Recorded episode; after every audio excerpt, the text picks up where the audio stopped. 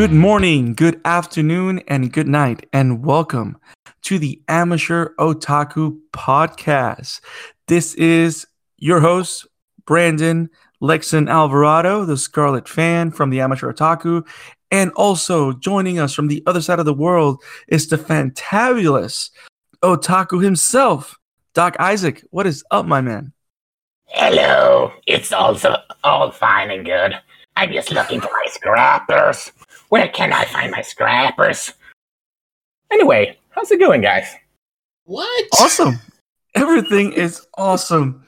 As you know, guys, Isak brings the madness. I bring my mind to be melted, and we're here to talk some anime.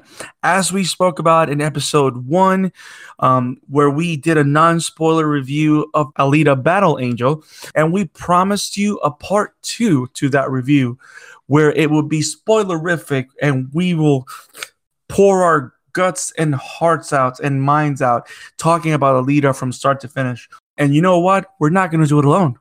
It's not just going to be me and Isak here, so at least my mind can rest a little bit from the madness. we brought a great friend from Wobam Entertainment, Mr. Mike Thomas. What's up, man? Hey guys. Yeah, Brandon and I are both gonna have our minds melted today. It's gonna be a blast. This is so awesome. See, I, I don't even know what that was. We're just gonna have to deal with it. we we just have to go with it. It's it's one of those things. It's one of the many things that uh, abides in Isak's head. But then again, what time is it over there, Isak? In Swiss, Uh, in Sweden. um, 2.56 a.m. Almost 3 a.m. Oh boy. lack of sleep, love of anime, and pure writing brilliance produces these little monsters. And one of these days, we're all going to see it in the anime himself. Doug Isaacs and his mom. I can see it. You imagine, Isak, you having like your own Sesame Street, like an R rated Sesame Street with all the little monsters that you come up with. I mean, Landon, Katie, and I have been fighting over the movie rights for Isak's stuff for years now, right? Oh, that is awesome.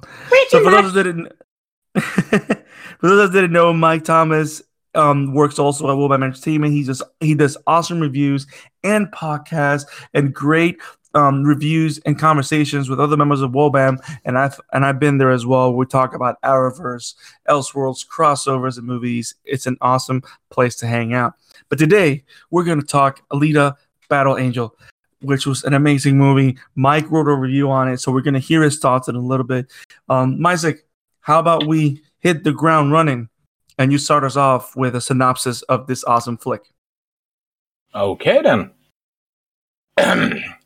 Set several centuries in the future, the abandoned Alita is found in the scrapyard of Iron City by Ido, a compassionate cyber doctor who takes the unconscious cyber Alita to his clinic. When Alita awakens, she has no memory of who she is, nor does she have any recognition of the world she finds herself in. As Alita learns to navigate her new life and treasures streets of Iron City, Ido tries to shield her from the, her mysterious past. And there you have it. little kids, a little kid's imagining of a tortured life called Alita. That is awesome. Wow. I'm, oh, yeah, that's it. That's in the podcast. There right you there. go. Yep. There you We go. That's all it. we need to hear. Okay, guys, All end the podcast. It was awesome. No. so you guys, that's awesome. Thank you for that, Doc Isak. So, um, in episode one, part one of the Lita review, you heard me and Isak gushing about everything we enjoyed about the movie, but we haven't heard Mike's thoughts on this. He did publish a review a couple of days ago after it came out on theaters, but here on the Amateur Otaku on this podcast first, we want to hear his thoughts. So, Mike, the floor is yours. Tell us what you thought of Alita Battle Angel. Yeah, so I would feel like I'm not as high on Alita as you guys. I like the movie. It was pretty good. As someone who didn't read the manga or watch any of the anime, I went into this blind. I didn't see any of the trailers either, so I was really truly blind. So, like Isak said, it's basically the cyborg girl discovering who she is. And Alita as a character is the bright spot of this movie, which is what you expect because she's the main character. But sometimes it doesn't work out that way. it was pleasantly surprising to see her be so strong. And the actress who plays Alita, I believe her name is uh, Rosa Salazar. Yeah, Rosa Salazar. Yeah, she steals the show. And she's amazing. Everything else in the movie, like Hugo, the love interest, he's not that good. And Mahershala Ali, while gives a great performance, I wish I could have seen more from his villain. But minor gripes aside, we'll get into more details later. But I think overall it was it was a really solid movie, and I can't wait to see a sequel if we get one. If we're lucky enough to get one. Okay, so you're excited about seeing a sequel. So you you're looking forward to seeing more of this. Oh yeah, Okay, that's awesome. That's awesome. So there you have it, folks. Those are Mike's basic thoughts. Now, how about we break this um, little by little and let's talk. I have a little selection of topics or ideas that we can go around and and and talk about a little bit. Um, and I and I want to make sure that we include Mike and and Isak also, um, of course, with his knowledge and his ideas of anime because I know he's seen a lot more anime than I have. Um, let's let's let's start with this.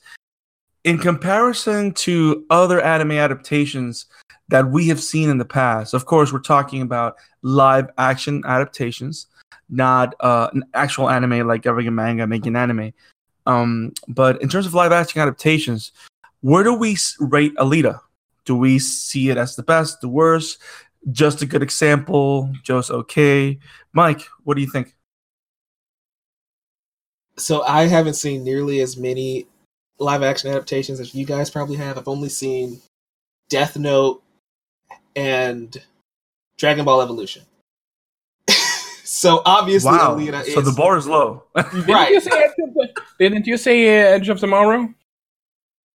that was an anime. See, you learned something. Yeah. every day. yeah. It's based on an, uh, it's based on a light novel called uh, All You Need Is Kill. You see, Doc, this is why we come to you for everything. There you go. It's Okay, not all well, madness, folks. I've seen three, and okay, see, now you have to change my statement. Alita is the second best anime adaptation. So, so you enjoyed Edge of Tomorrow more than Alita? I loved it to tomorrow. Yeah. Interesting. Interesting. What would you say? Okay. Go ahead. What were you about to say? No, no, you go. You go. Yeah, Alita suffers from a problem a lot of films do nowadays, so it's not necessarily its fault. It's trying to build towards a sequel, and in doing that, it kind of lessens the experience of this movie. Because there's things in this movie that set up that we don't really get a payoff to, which I assume they would explore in the second movie. Like Nova. She never comes face to face with him. That's like bookend at the end of the movie. We never see um Zalem. They never actually make it up there, so it's basically what's up there. What is everybody trying to see? What are they hiding up there? And what is Nova's plan? And how is Lita going to take them down? So in this Right. movie, we spend most of the film learning who she is, which is fine, but then we sort of start building to this conflict and we don't get the payoff. And that's the part that really really lessened the movie for me. It's still good, don't get me wrong, but it was one step from being great because it focused so much on building to the next film instead of focusing on making this film what it needed to be. What do you say, Isak? Let's start with. uh How about you start with where it ranks for you, and maybe give a little counterpoint to Mr. Thomas here. Uh, first of all, uh, wh- what is this a Dragon Ball Evolution? I have uh, haven't even heard of it. Um, maybe this is me being ashamed that I saw it day one, but th- that's an, a different story. We all Yeah. make mistakes, buddy. Uh, yeah, We we've all gone down dark, dark road. yeah. If you want to, uh, I watched Inhumans in IMAX, so you're good. yeah. Ouch. If you want to, if you want a better uh, Dragon Ball live action adaptation, watch the uh, Thailand uh, low budget adaptation called Dragon Pearl. It's not good, but it's certainly better than uh, Evolution. But anyway, I would probably, hmm, I would personally put it above Edge of Tomorrow personally, but that's only because my attachment to the manga. If I was in the same situation as as Mike, I would probably done the same thing, but that's just a speculation on my part. And while I didn't have the same problem as Mike uh, of the building towards the sequel, could be because I have uh, read the manga uh, earlier, and and have a connection to the uh, source material. Yeah. I can certainly see where, uh, where it's coming from as someone going in blind. And I hope we can all agree on that the uh, actor playing Hugo, Hugo should not have been cast. He should stick with the uh, Disney Channel uh, type of uh, roles because he couldn't act for the life of him. Oh boy. Can we all agree on that? Oh boy. I mean, uh, if they mo- uh, had to, but uh, pardon me, if they have to uh, uh, resurrect him, please recast him because he was the uh, uh, weakest link in the entire f- film. Um, but yeah, I don't know what uh, else I can say before we go into more spoilers. So, Brandon, what about you? So um, I'm gonna say that definitely haven't seen a good, a great, a good deal of anime adaptations. Um, though I do not bear the shame of watching the entirety of Dragon Ball Evolution. I do bear the shame and heartbrokenness of having seen the Full Metal Alchemist adaptation, which can burn in infamy as blasphemy, as all blasphemy should burn. Okay, I'm back. So, um, that was a dark precipice for a moment. I apologize. um, yeah, Brandon was staring into the abyss. yeah, it, it it it just looks at me. Um, so, so yeah, so Alita Battle Angel for me is my favorite adaptation, and that is after watching the. Uh, I enjoyed Edge of Tomorrow, um, and that is also after watching the amazing um, Rurouni Kenshin adaptations, which is another anime that I love. Um, personally, I think surprisingly enough, which I never imagined would be a factor, um, I side with Isak from the same standpoint because since I, I had the I had the opportunity of actually reading the first volume of nine of the Battle Angel Alita um, manga, um, it, it, it allowed me to really appreciate the movie and enjoy it for the journey that it was. Um, I, I can agree with you, Mike, in the sense that yes, there's a lot of buildup towards the future. Um, but I also have to say that um, I don't, I, I couldn't say that that that that it harms the movie in any way. If you're looking at the movie as Alita's journey and how much she evolves throughout the picture. It kind of feels like one of those it kind of feels like let's let's let's let's give it a name here um, because us theorists work that way. Let's call it the Thanos problem.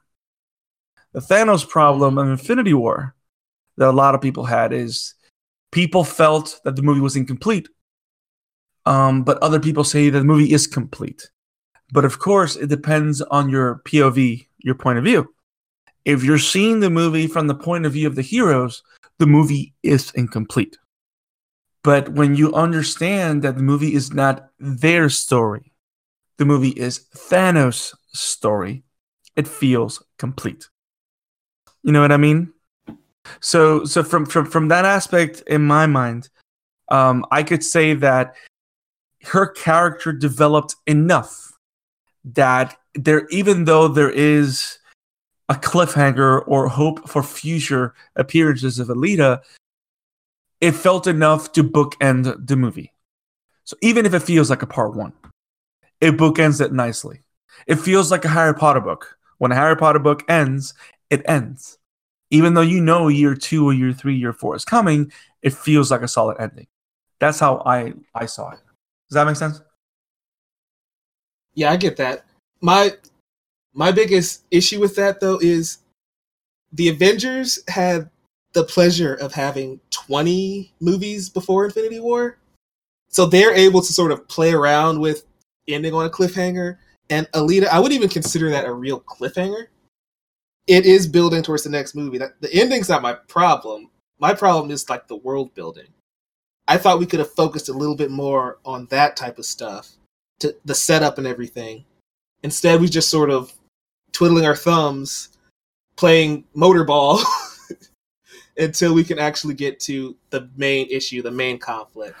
She's a warrior and she needs to go to war against this Ed Norton character who we see in the last seconds of the movie. It's like if the Avengers, instead of focusing on Loki in that movie, they just kept talking about Thanos, kept talking about Thanos, and then we don't see Thanos. That's how it felt to me, as an outsider who doesn't know the source material. Interesting. Interesting. Interesting. What do you think, Isak? you think you think the fact that we you think knowing the source material can hinder the viewer on on the case of Alita? that- I mean, that can certainly uh, help, or uh, knowing the source material for anything can always either help or uh, hurt the experience, be it Superman, uh, Captain Marvel, or in this case, Alita. I mean, because you're going with a different type of experience, and your experience is. Uh, uh, it's like a painting. Movies is like a painting, like we said. You get a you get a certain experience because you have a different p- p- point of view because your experience, and the next person get another reaction because they have a certain point of view and different types of experience and so forth and so forth. So I can, so I can certainly see why, uh, not why, where my uh, Mike is coming from, and I can uh, certainly Yeah, it's a valid see point. the argument for that. It's a valid point, Mhm. yeah. True that.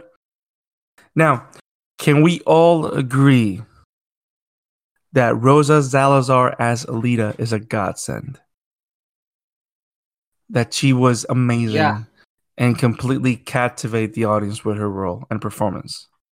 Can we can we all agree on this? She is a breakout star. Yeah, for sure. Yeah. Yeah, I can't see anybody else in this role. Right? she was perfect. They're all Yep. And that's one of those things that when when you have a role like this, a role that is iconic, because as we know, when it comes to manga, um, it's it's a manga is a cult thing for now, um, because of course gaining popularity. Um, but Alita is definitely a cult classic when it comes to the world of anime.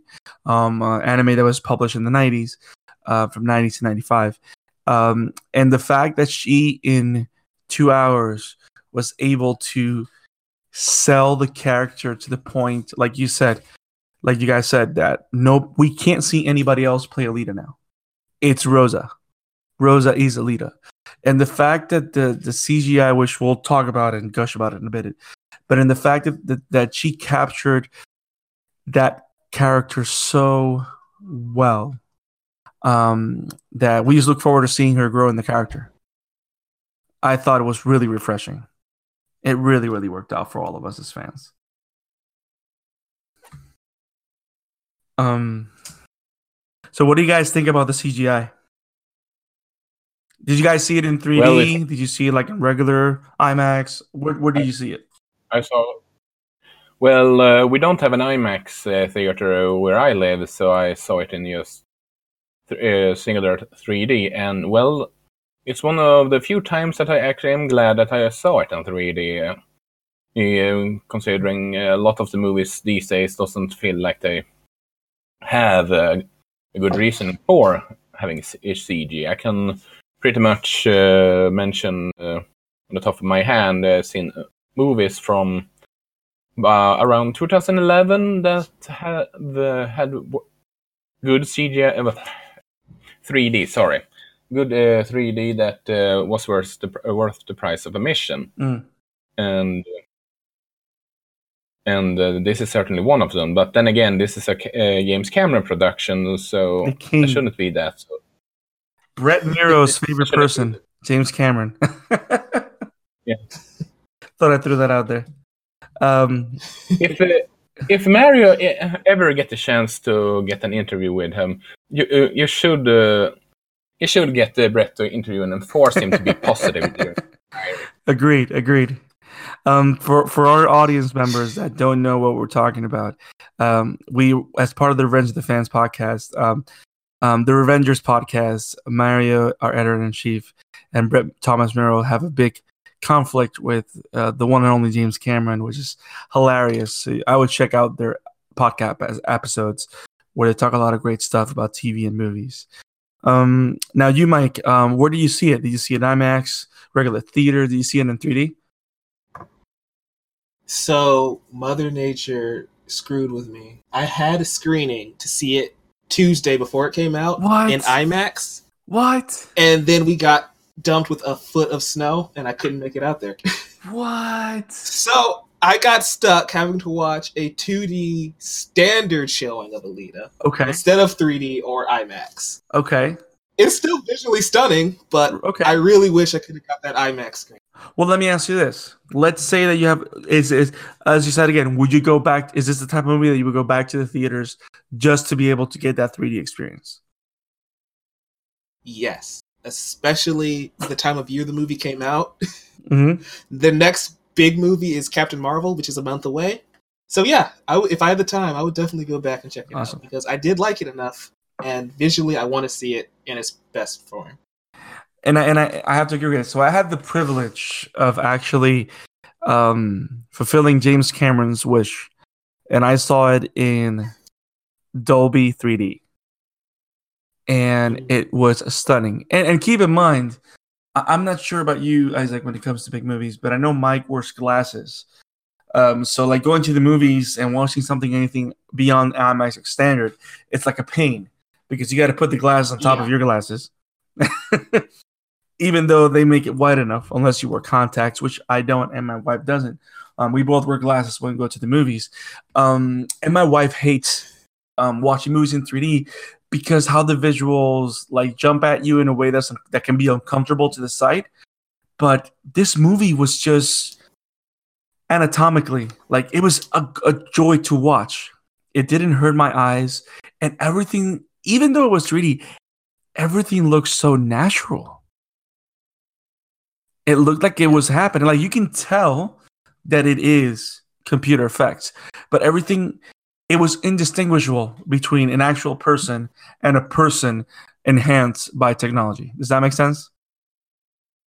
yeah, Um, it was amazing how how the CG animated characters or CG enhanced characters um, blended with characters with actual bodies to the point that it, it- all the transitions were smooth. Um, it felt like you were living in a real place. It was amazing. I mean, it, it was it was utterly amazing. Um, the action pieces, everything was so fluid. Nothing felt clunky. Um, and it's so awesome how the fact that um, it's one of those few instances where technology and being that the performances from the actors so strong, it's another is one of those few instances where the perf- the the technology used to provide an amazing visual never got in the way of the performances. Does that make sense? Yeah. because in a, in a lot of movies, especially these tentpole blockbuster films, that's one of the biggest issues. That um, I think it wasn't until, for example, one of the biggest complaints a lot of people had for the Hulk when it started is how he looked, and it wasn't until the Avengers that they nailed that look and that interaction with the Hulk and other people. They did this for a whole town. Like you saw people enhanced with machine everywhere. Like one of the one of my favorite scenes where is where you go into I think it's very close to the beginning when they go to get something to eat and you see this guy playing guitar with the two robot hands Yeah, and it looks real. Like it doesn't look like we know it's fake. Um hashtag Illuminati. Um but but but it looks amazing. So so this movie was just breathtaking to watch. Um what was your favorite um CG effect or that that you think was something amazing for you guys? Like what um Isak, what was that that CG scene that you thought it was beautiful or that you enjoyed more than anything? Uh, there's so many to pick. So, Mike, you can take it while I'm uh, trying to figure it out. Gee, thanks for taking it easy on me, Doc. Doctor's orders. But but one that sticks out in particular, I I can't say I have one. Okay. I loved all of all of it. I really I really did. There's not one that I would put over the other. Probably Alita's first real fight. That one sticks out in my mind. Yeah. Yeah. But um, nice. visually the the entire movie is just phenomenal and that's how anime adaptation should be because anime is weird and strange and has this quirkiness about it that doesn't come across in the other adaptations even edge of tomorrow you see i went like four years without knowing that was an anime adaptation Well, that's the thing. Um, Isak, you read the novel Fresh Tomorrow, right? I'm assuming. Uh, no, I have not, but I know people that have. Okay, because one of the things that makes in, that makes it interesting is that Edge, which I think I'm, I'm going to mention something about Alita in a, in in a little bit. Um, but Edge of Tomorrow feels very Western, like very American Western, and I would assume that that was mostly the screenwriter. That's why it doesn't feel um like an anime. It doesn't feel like an adaptation. It feels like a movie. It feels like another Minority Report type of flick, which is, of course, t- a Tom Cruise sci-fi vehicle. Even though it was great, because I, I really enjoyed that movie. Um, what say you guys think in terms of the CGI? Do you agree with Mike? It was just, just it was just good throughout. It was good throughout, but if I pro- uh, had to choose one, that's probably the motorball scene with uh, her playing the first match. Yes, first match yeah yes, yes. When she's fighting all the guys. Yeah, agreed. That was Yeah. just pure insanity. I I it was for me is gonna be her first actual battle, her second battle with um Grewishka. Um where she gets Oh, yeah. when she gets um damaged and her body is torn to shreds. Um especially be- f your mercy yeah, especially especially because of how because of the performance of the actress in the midst of everything that's going on. Like even when she's without legs, without a torso, without an arm, you can see the performance through the the the the, the model. You know what I mean? And and the energy that she transmits and of course the how the fight ends um it's just a dramatic scene altogether but i think that's one of those scenes where the technology stands out and enhances that experience in the best way possible which is one of those things where i like i keep saying i tweeted it about this a little bit ago i'm constantly going when i think about this movie james cameron thank you for sharing your gift with humanity james was flexing his muscles with this movie Yes, ready for those avatar he- sequels Yes, he was. Yes, he was. You imagine this is James Cameron taking a break from Avatar. I mean, I, I can't. Even, I cannot. I mean, not that Yeah. now I'm an Avatar shipper. Like I'm. I'm not huge on that movie. Like I enjoyed it, but I wasn't one of the people that saw it in theaters and was wowed by it. Um, like I'm one of the few people that go like, "Oh, it looks good," but it's Cowboys and Indians. but um, but yeah, if that's him taking a break from Avatar, I can only imagine how amazing the Avatar movies are going to be. Um, so Yeah, Avatar is one of the few movies that you don't need to watch at home. You you needed to watch it in the theater. right, right, you it, it's not the, it's not the same. it's it's it was it was like it, it was another Alita. Like Alita is one of those movies you want to watch in the theater. Like you want to watch Yeah. the full screen experience to just get immersed in that world. Um, so we agree that it was had beautiful aesthetic, that had the CGI and all that stuff. Um, do we have a favorite scene that that you guys want to talk about? Something you found interesting that that probably make this unique. Well, you guys think I have one, and I'm actually going to piggyback on what I was just saying, but I do want to hear what you guys think about this. Um, so back to that second battle with Grewishka, where she gets cut up into pieces. Um, the reason why that's my favorite scene is highly related to the fact that I read the source material, because, and which is one of the reasons why I love the movie is that Mike, if you take if you ever have a chance to read at least the first volume of Alita of Battle Angel Alita, I think your appreciation for the movie will grow even more. Because what Robert Rodriguez and James Cameron were able to do with the source material was amazing because they took they took four volumes of story, took important elements from the latter two, and took a big chunk of story, and then they created their own story to streamline her journey. But in the same time, they captured key moments of Alita's story. And if you go into the books, to a degree, that fight with Grewishka where she gets torn to shreds, it's done panel by panel by panel. And like the whole thing with not the way that she gets destroyed, because the grind cutter comes a lot after in the in the volume one but the fact that she gets destroyed to the point where she's only one arm her face and like the upper torso like that is directly from the book the fact that she uses her panzer kunst technique and and um gets strength from the floor jumps up and literally stabs the guy with her arm and blows his eyes out all that panel for panel. It would, and for me, that was exhilarating. That's why that's my favorite scene. Um, there were a lot of other things that were panel by panel, but that specifically is like one of those badass moments because that's like that's like the moment where you see, in terms of a warrior, you see her character like she's not gonna give up no matter what. Like she's e- Right. if she only has a finger, she is gonna do anything and not stand in the side of evil. I know you found that corny. I know that's why you put it in the review. I didn't find it corny. I put it in the review because I liked the line. you do? Okay. yeah. I apologize my assumption. Because I know because See- because to me it felt corny in the in the show. but it is You know, but it's also I'm a guy who loves Superman, Captain America, and All Might. I can live with corny.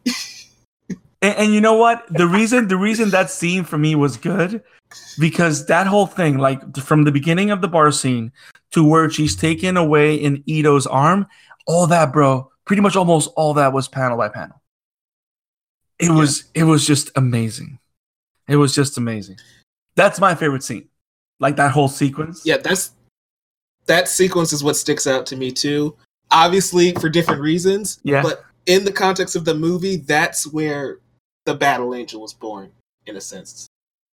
Because she's up until that point, she's just you know your average character, but then you see the warrior come out, and it's just like, okay, this is what I paid to see. Okay. Okay. what say you, Isak? What was that scene that got you got you going on this? That you enjoyed the most? I would argue that it's the interaction between Ido and uh, Alita because, unlike what I talked about earlier, which is the biggest flaw for me, uh, the interaction between Ido and Alita feels so genu- uh, genuine and it and it really works, so to speak. That I the point that I why couldn't we mo- have more this th- than that and it grew it uh, managed to evolve the, uh, both of them in such a good way, if you know what I mean. I mean, one of the biggest uh, things with superheroes, for, because let's face it, she is sort of like a superhero. Right. It uh, the parent and uh, child dynamic, and I think uh, the dynamic between uh, Rosa and uh, Christopher Waltz worked perfectly. I mean, uh, Yeah, I agree. and uh, that's why I think th- those interactions were so uh, were some of my favorites because if you know me, I I love the personal interaction with the characters In between, Yeah. yeah.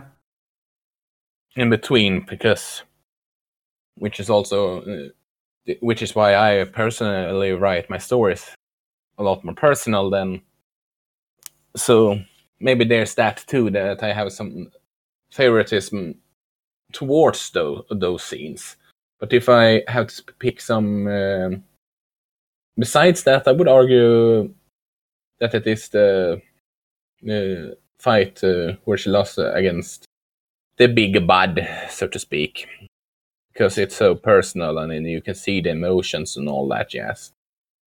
Which which Yeah, the the fight with Vector, you mean? the smaller mo. Yeah, the, when she gets thrown to shred, because you Right, you can right. see her fight, you can see all the emotions, and you can uh, see the w- worry from Ido when uh, you see her lying there, torn to pieces and all that. Right. Yeah, the story is at its best when it when it's that intimate moment. Those quiet moments are the ones that really stick out to me. It's when it tries to go bigger, where it kind of has a couple issues. But like I said, it's a kind of a minor gripe. I do want to circle back a little bit though. Brandon, you were saying it was panel by panel homages to the anime and manga. Mhm. That's how you know this is a good adaptation. Yes. because they were able to do that and make you freak out and then make me get hyped without me even knowing that it was a Yes. recreation. and, and, and, that's and that's a great segue. What you just said was a great segue. Uh, and, and that's one of those things. Um, so we one of the main themes that we've had since we started recording, which I kind of love how, or that's why I like just talking to people. Um, we were talking about we've talked a lot about Edge of Tomorrow, right? Um, Yeah. and how Mike is forever perplexed about the fact that it's an anime adaptation. Light novel uh, adaptation, but yeah, yeah. go on. So, um, so is the fact that does this movie feel like a standard YA production, or does it feel anime? Does that make sense? What I'm trying to say? Does it feel, It feels anime. You- right? What would you say, Isak? Yeah. it feels anime, right? Yeah, it feels like uh, straight up from an anime manga, light novel, Yeah. all that jazz. Yeah, it- It doesn't feel like uh, something that a Western production company has written and produced. That's for sure. Which is why this was one of the hardest reviews I've ever had to write.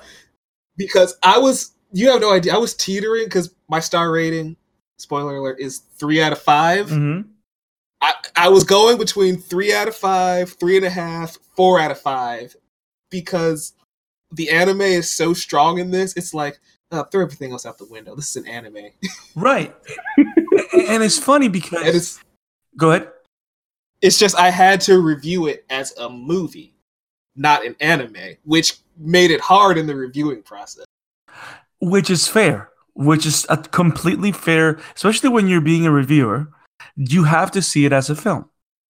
Now Right. now as a fan we have the advantage that we can see it as as as an ad- adaptation as as what it is as more of the artistry. Apart from the fact that we've gushed out of how amazing it looks we gushed out of the performances that worked and the ones that didn't hugo. And um you know we've we've we, we we have to agree. Like that's one of the things that sticks out about for me for this movie is that it feels anime. And it, it, it doesn't feel like a, a rehashed version of an american sci-fi post, post-apocalypse story. It doesn't feel like that. It feels fresh. It feels bright. And, and keep in mind when, when you read manga 80 or 90% of manga is black and white. There's no color but the animation is is is drawn in a way that it pops out of the page. And this felt like it was popping out of the screen. And not because of my 3d glasses. You know it was just beautiful to see. Um and, and then like moments like that that were panel by panel by panel um the relationship with Ido um um the taglines the the the, the female leads the, the supporting characters it all feels anime you can tell that the people that worked on this really love the material. And for those that know, this has been a, a pet project of James Cameron for years. And as well as similar to Luc Besson's Valerian, um, Alita Battle Angel is that kind of movie that James Cameron always wanted to make, but was waiting for technology to catch up. And then he, But we can all agree that uh, this is a better adaptation than uh, the Valerian movie. Although it's uh, that movie is so bad, it's actually great. Uh, on the other hand, but that's a different point. I have to see. I've been wanting to see Valerian, but things just hold me back. Um, It's on Prime, I think. Yeah, it is. Um, but yeah, this movie was so anime. And, and and one of the things that I love about it is, for example, let's talk about the adaptation. Um, Isak, I, um, without trying to exclude Mike, but I really want to hear your feedback.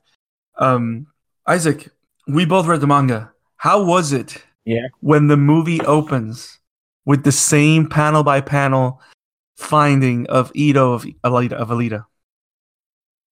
That was, uh, I mean, it uh, shows that they uh, have done the research, so to speak, and in many ways see it as sort of a, like a, the Watchmen adaptation. Yep. There's all because there's uh, you can see that there is a like, someone that has read the material and want to recreate the moments because they are so effective in the source material. Right. And that scene in particular is something that really works in the manga. Mm-hmm.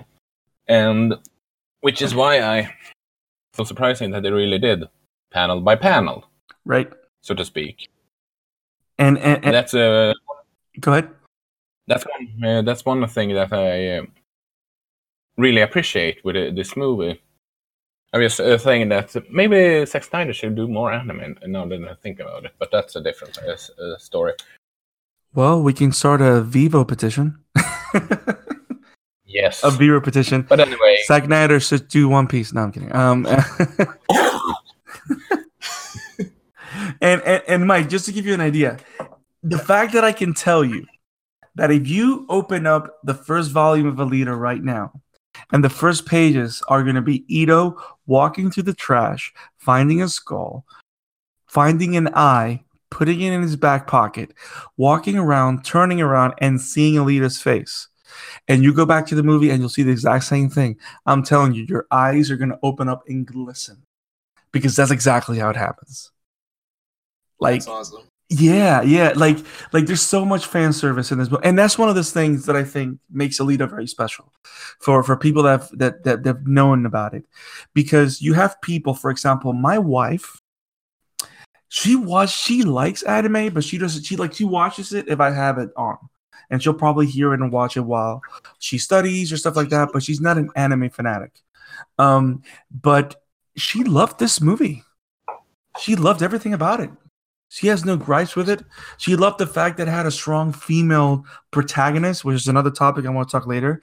Um, but um, she loved this movie, and I know for a fact that it, that this is the kind of movie that is so rich that whoever watches it and enjoys it will probably go to the manga.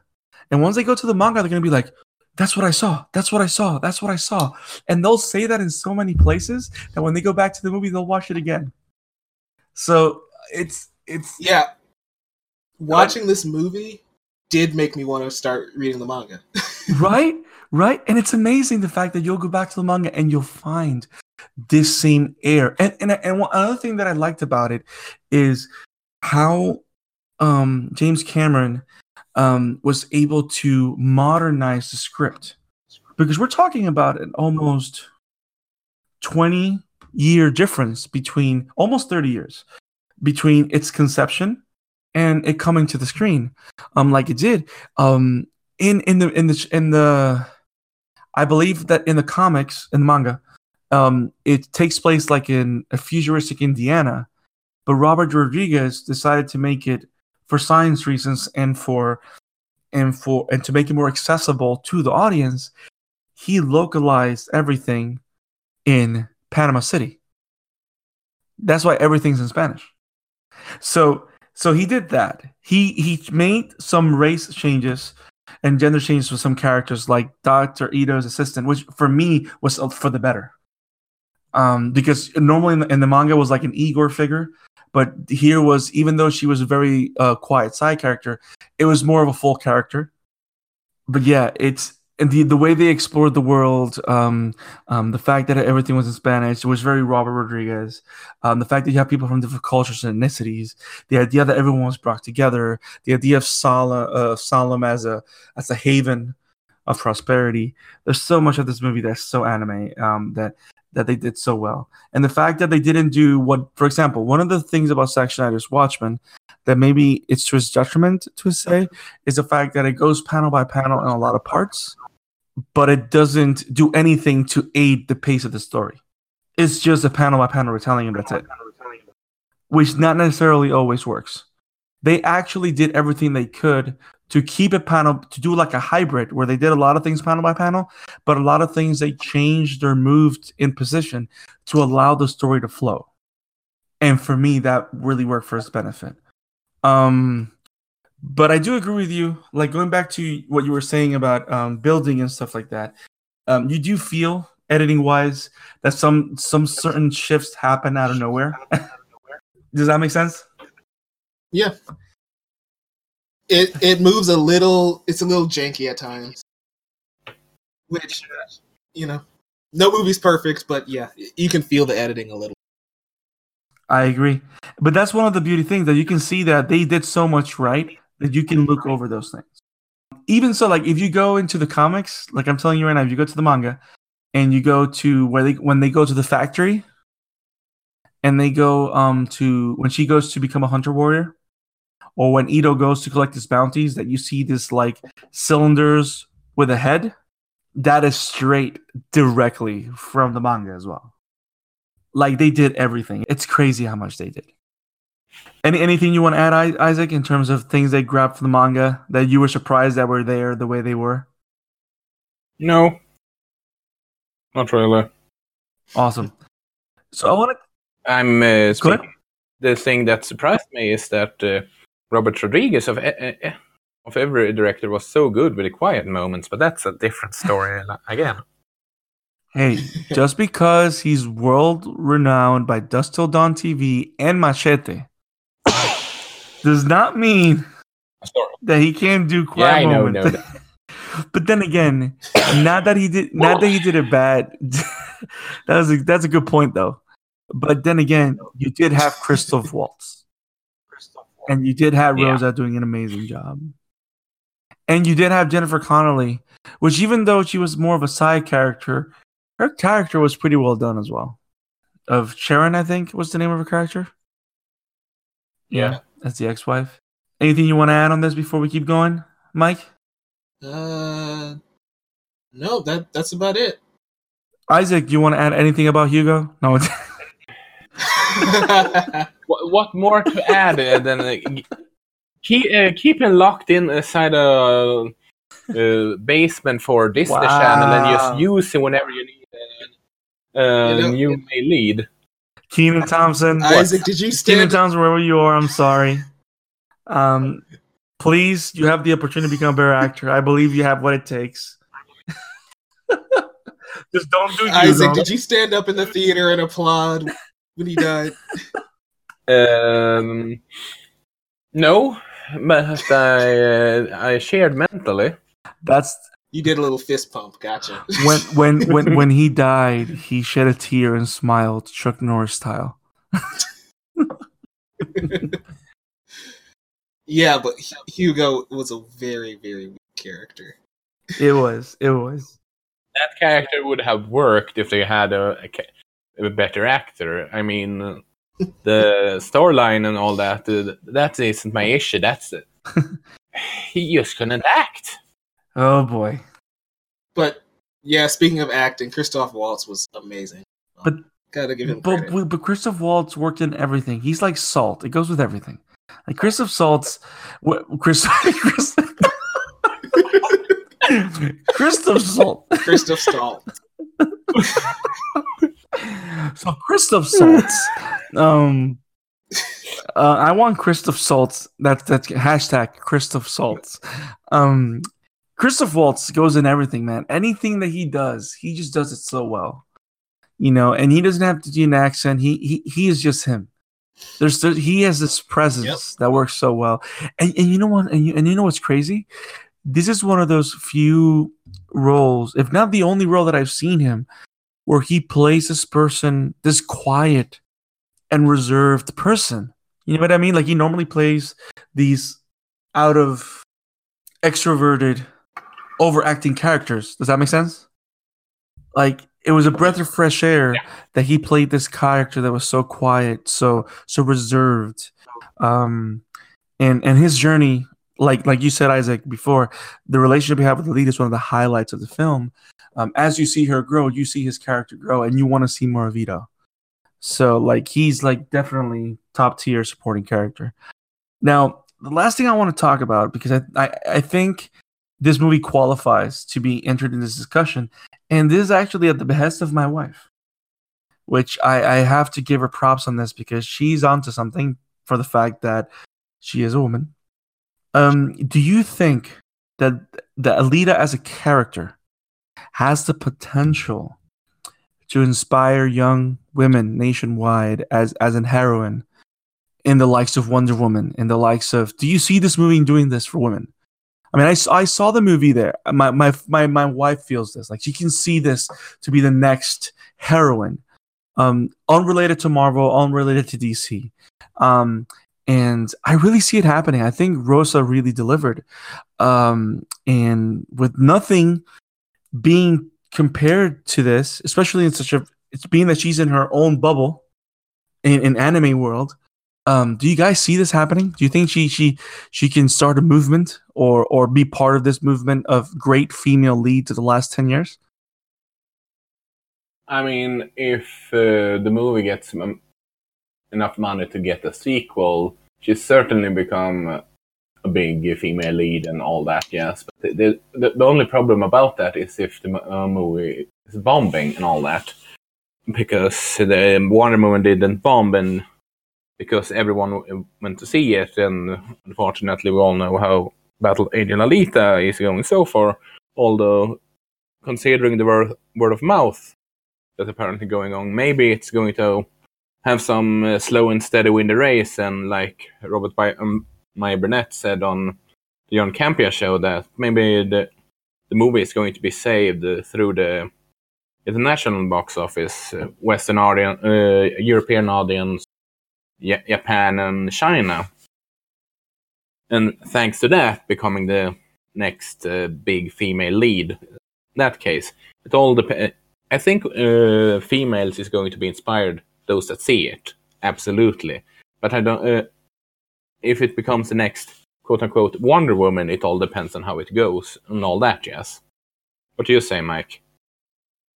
Well, I like to start off by saying Brandon's wife is way more qualified than any of us to talk about this. Yeah, that uh, that uh, uh, that's for sure.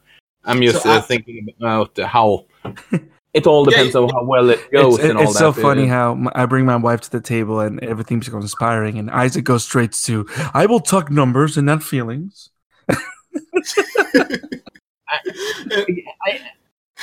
I'm just, uh, I'm just uh, the uh, fact of uh, if the I can certainly see the, the women, uh, women that see it, the girls Agreed. that see it, that will be inspired. I'm, ju- I'm just, uh, You're good, man. I wouldn't just, I don't know if I would say the next Wonder Woman because Yeah, I'm looking at the box office. If you know, no, what I mean. agreed. I'm looking at the box Yeah, office so- right now. It's right now it's sitting. It's Saturday. It's sitting at only fifty one thousand worldwide, which is fifty one million. I'm sorry, worldwide. When the projected budget for this movie was almost 170 million dollars, so it hasn't even gotten close to breaking even. So I can I can see Like, I can see that. Um, you were saying, Mike? Yeah, so like I said, I take her word for it if she thinks this is can catch on. Like Isak said though, the movie needs to have legs. Right. Before we're even close to seeing what Wonder what Wonder Woman's on a totally different Right. Laura Croft maybe?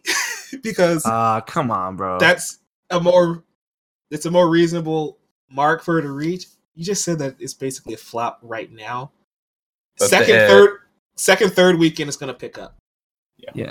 And luckily, the, it, uh, Japan and China hasn't uh, had a release yet. So, and they love uh, James Cameron uh, out But, there. yeah. so- Not focusing on the box office aspect.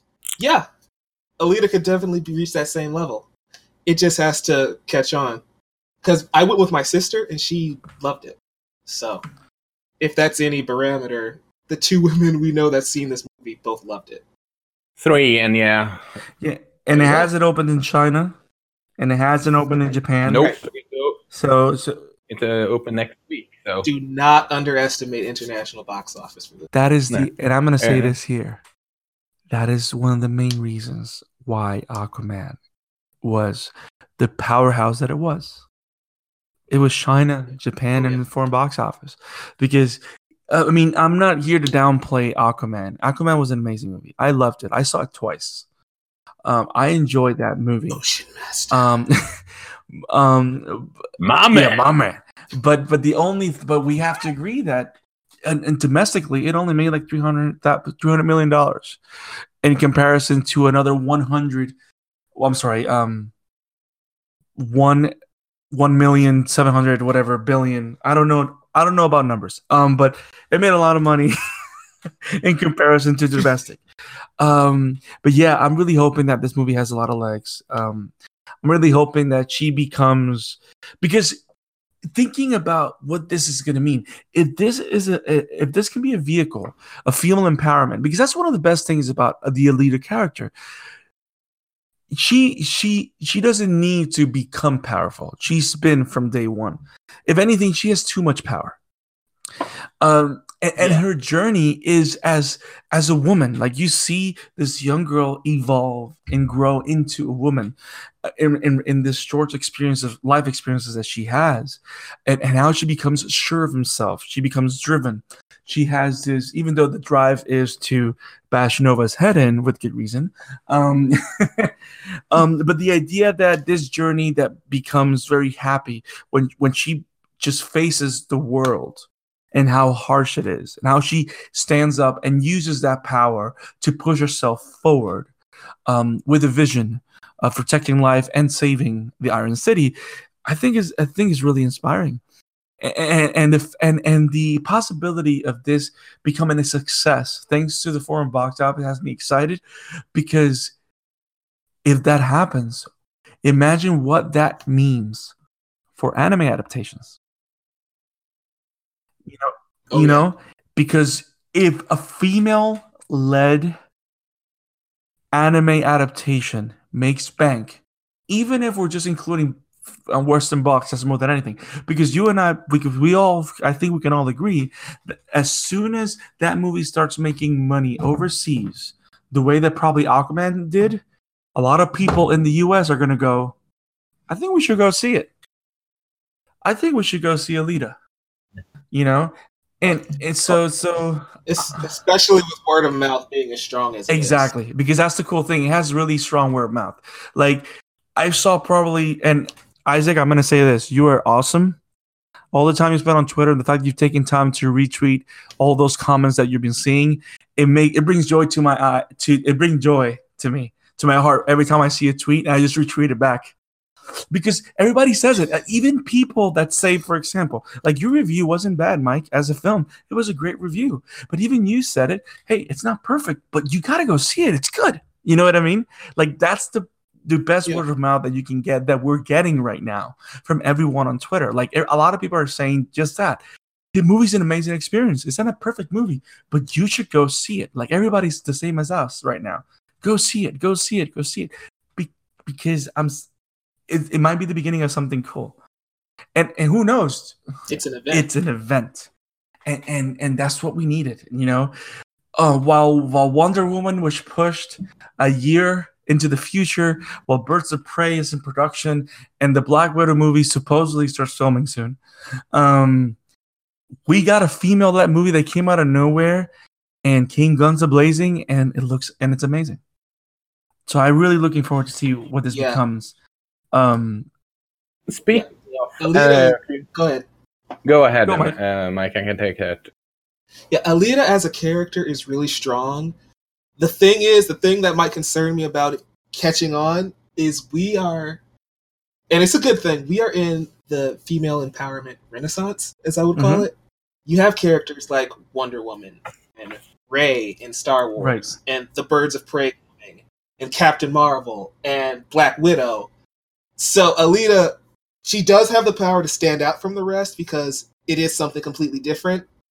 But also, she will be competing against those characters to see which one sort of rises to the top in popularity. That that's It's not a bad problem to have. it's not a bad problem to have, given to the fact that you had a movie that shaped her into a character that's worth following. And that's and that's where I, where, where I love the fact of where the movie ended, because at the end, you kind of see her after the death of Hugo.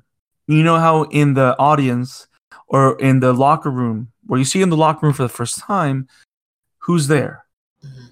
Ido and his assistant, and his assistant helping Alita get ready. But when you see her again, she's by herself. So it makes you think that she has distanced herself from Ido or from that life of comfort because of the mission that she set before before her.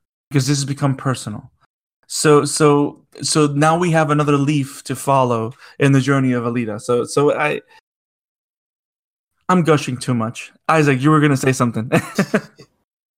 Yeah. Yes, um, speaking about uh, this is slightly off topic, but if uh, Alita becomes profitable, how long do you think uh, we're going to before we're going to hear this studio is announcing a Sailor Moon uh, a live action adaptation? Because if this is a hit, uh, Sailor Moon is uh, next in line. I think we all can agree on that one. I can agree. And you know what, Isak? As many times it happens, you have read my mind. You mad doctor, you. you were thinking about Sailor Moon, and you know what I was thinking? What if if so what I was thinking is with everything going on with Alita, if it becomes profitable, if it gets legs, um, who's not who's to say that they might try to get Attack on Titan greenlit sooner because of the popularity of Alita as an anime property. You know, you know what I mean? Because yeah, I wouldn't be surprised if they fast track all these anime movies in production. right? Yeah, I mean, and not only that, I mean, we we have, of course, Netflix has always been in the forefront, um, especially with the amount of anime that they produce or or distribute. It's crazy. It's ever expanding. But we all know that Netflix is working on the Cowboy Bebop. We know they're working on Sword Art Online. Andy Muschietti is already a recognized good director. Um, especially, he's the one that did um, Edge of Tomorrow, wasn't he? Yeah. No, that, No, No, no, that no, was no, someone no. else. The, Doug Liman was Doug it. Okay. So so yeah, Andy Muschietti w- was known for it. That's what he did, which was amazing. Um, it chapter two is being filmed as we speak, I believe, right? It's being filmed already to come out next year. And it's apparently apparently three uh, hours long uh, uh, right now. Good Towards grief. Can can you notice that a lot of movies have, especially with the with with the with comic book movies being all the rave, they're pushing the boundaries of length. Like it is going to be three hours. Alita was two and two hours. Avengers Infinity War was two hours and what thirty minutes. Avengers Endgame is going to be three hours long. Like they they're just doing it without fear because because of the effect that these movies have had in pop culture, they're willing to sit down and just watch it. Yeah, I'm gonna have to take the day off to see Endgame because I won't be able to get up for work the next morning, and I am okay with that. And I am okay with that too because that's probably what I'm going to do as well. But yeah, um, I, I, I would love them to to fast track in the best way possible an Attack on Titan movie, um, because that that because it shows what we have. Do you imagine them hiring Weta Digital, which is James Cameron's effects company, to do Attack on Titan? That being said, Oh my goodness. And the fact of how amazing and immersive the Iron City was. Just just I just I can just imagine Paradis and all those houses and and, and, and the walls and all that. I need this now. Can okay, I need this now. James Cameron, Attack on Titan. I need it now, please. I'm not demanding, but please now. so what do you guys? Yeah. Go ahead. No, it's just it makes me wonder. Like in October of last year, I think Legendary swiped My Hero Academia with no writers. Yeah, I'm wondering if they if they're just if studios are picking up these anime properties just so when that boom hits, they'll be ready. Yeah, and uh, let's not forget uh, Detective Pikachu that uh, apparently has some good words somehow uh, going around uh, on Twitter.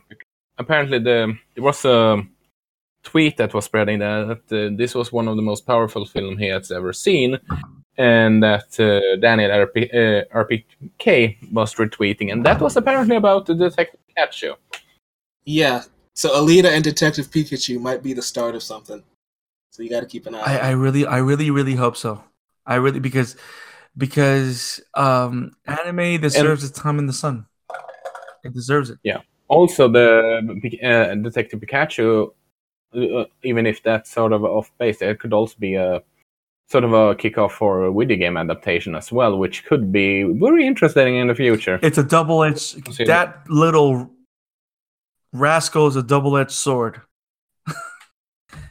Pika, Pika, Breaking, Pikachu. break. Pika, Pika. Can you imagine Ryan Reynolds is leading two groundbreaking series, comic books. He has comic books with Deadpool, and now he has video games and anime with Detective Pikachu. That is a madman that, the, that has my respect till the end of time. Even if he did walk with baby legs. Um uh You made me do a spit take, god damn it. Language. but yeah, um Sorry, Cap. but yeah, anime adaptations. We hope they come very, very soon. Um, we really love Alita. Definitely, we all say that we should watch it. Can we say, as a team, we all want people to watch Alita? Yeah, one hundred percent. Awesome. So uh, we're gonna be tweeting about this. Keep retweeting people that want to watch it. Um, I was thinking, Isak, you and I gushed out in the original episode about our takes on a live action adaptation on anime or um, anime property, and I don't know you, but I want to hear what Mike thinks. I know he hasn't seen a lot of anime, but I want to know what you think. What do you think, Isak? Should we let him talk? Yeah. Yeah, let's go for it. Michael. Worst case scenario, this could be a second episode. There you go. So, Mike, the ball is in your court. Yeah. You are giving the power from, I don't know, you're given a power. Let's just say you have the ability to greenlit a live action adaptation of an anime property. What do you what do you want to see? And who you and who would you cast as a protagonist? So, is this this is just an adaptation? It could be movie, Yes. TV, anything. Yes. Yes. Ooh, I wish I was prepared for this. I would have written something down. Okay, give me a sec. Impromptu, bro. That's a lot of power. That's a lot of power. That's a lot of That's a lot of power. You you just gave me that one strand of hair, and I have one for all now. If uh, if you- if you want to, while you are thinking through, I can mention mine, and it's uh, uh, Hellsing Ultimate, Akira, and Berserk. That was Didn't my pick. Akira already happened? And the Akira live action Yeah, uh, that hasn't happened. hasn't happened. Um, let me see if I remember what I said. Hmm. You said the Real Steel anime, which I can't recall the name on right now. Oh no, Uh, that was it. Was uh, I said we should do Megalobox? Megalobox, uh, Definitely Gundam, Megalobox. and uh, Gundam Wing. There was one more. You- Um, You see, this shows the times we're living in. be- Every anime that I would have chosen has already happened or is about to happen with Cowboy Bebop and Attack on Titan and My Hero Academia. and even is that because those are the only ones you've seen? Yeah, and One Piece, but that's not going to make any sense. So Yeah. well, supposedly One Piece is already happening, but let's not go there. yeah, I, Let's not open this can of worms. Isak's going to go. not in my house. We, yeah, I can do an entire forty-minute rant about that one. So mm. well, let's do this. Let's pick. Let's pick My Hero Academia, right? Which I know is this anime that you love, What gave that away? right? I don't know the strand of hair. Um, so let's say that you have the ability to cast All Might and Izuku Midoriya. Would you do? Would you cast anyone of the actors that you know? Would you even do it in America? What would you do? Brandon, I posted like a 20 character thread of a fan cast for My Hero Academia like three months ago. I can just send you that. But highlights, you know who I have is All Might already. Who? Henry Cavill. But that's not fair. He's Superman. Not anymore, he isn't. Okay, I can say. Whoa, whoa, whoa, whoa! That is not a. That's not a thing yet. Eh. It's not official. It's not official. But yeah, if I was actually doing this, I wouldn't set it in America, so I wouldn't use American actors. That being said, Okay. I don't know that many Japanese actors to cast. So Okay, so Henry Cavill is All Might, and who would be who would be Izuku? that's a tough one. Let's say you pick one of. That's a tough one, right? Right. Obviously, Ben Affleck.